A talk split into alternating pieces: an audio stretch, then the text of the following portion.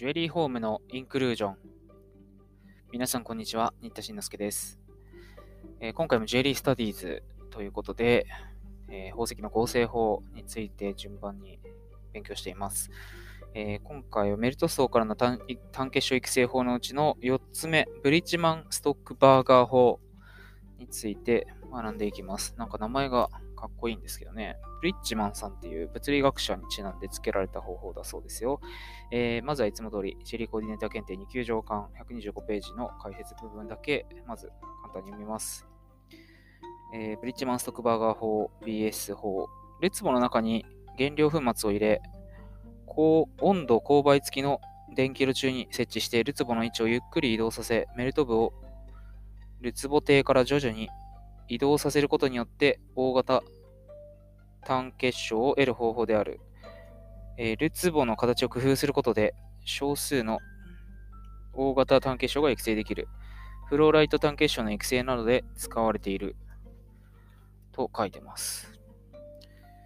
これだけではもちろんいまいちわからないので、例によって次回も大辞典に頼りたいと思います。えー、いつも通り新定3版の今回628ページですね。ブリッジマンストックバーガープロセスという項目があります。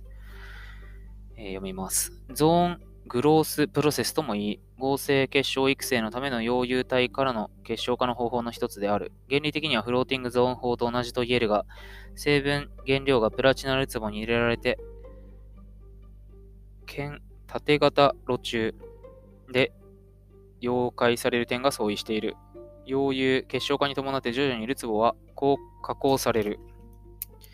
ルツボと結晶化の領域は石英ガラス容器中に密閉されヘリウムガスが満たされる。この方法は高い温度では酸素と反応しやすいフローライト結晶などの育成には有効である。と書いてます。まあ、原理的には前回やった浮遊体溶融法と同じだよと書いてます。まあ、原材料も混ぜ合わせた棒みたいなのあって、そこをじゅ一部ずつ、順々にこうね、高温にしていって結晶化させていくという方法のようです。で前回の冬太陽融法はもう原材料棒みたいなものを、えー、ハロゲンランプなどで集中的に一部加熱して表面張力でなんとか持たせてた。垂れたり壊れないようにしてたっていうのに対して、このブリッジマンストックバーガー法はその原材料棒みたいなのをプラチナ容器に包んじゃって、それをえー、一部分ずつ高温の位置をずらしていって、ずらしていって結晶化するという方法のようですね。えー、よく用いられるものとしては、フローライト。この理由としては、近山大辞典に書いてた酸素と反応しやすいからということみたいです。ブリッジマンストックバーガー法ですね。はい。それではまた次回。お耳にかかります。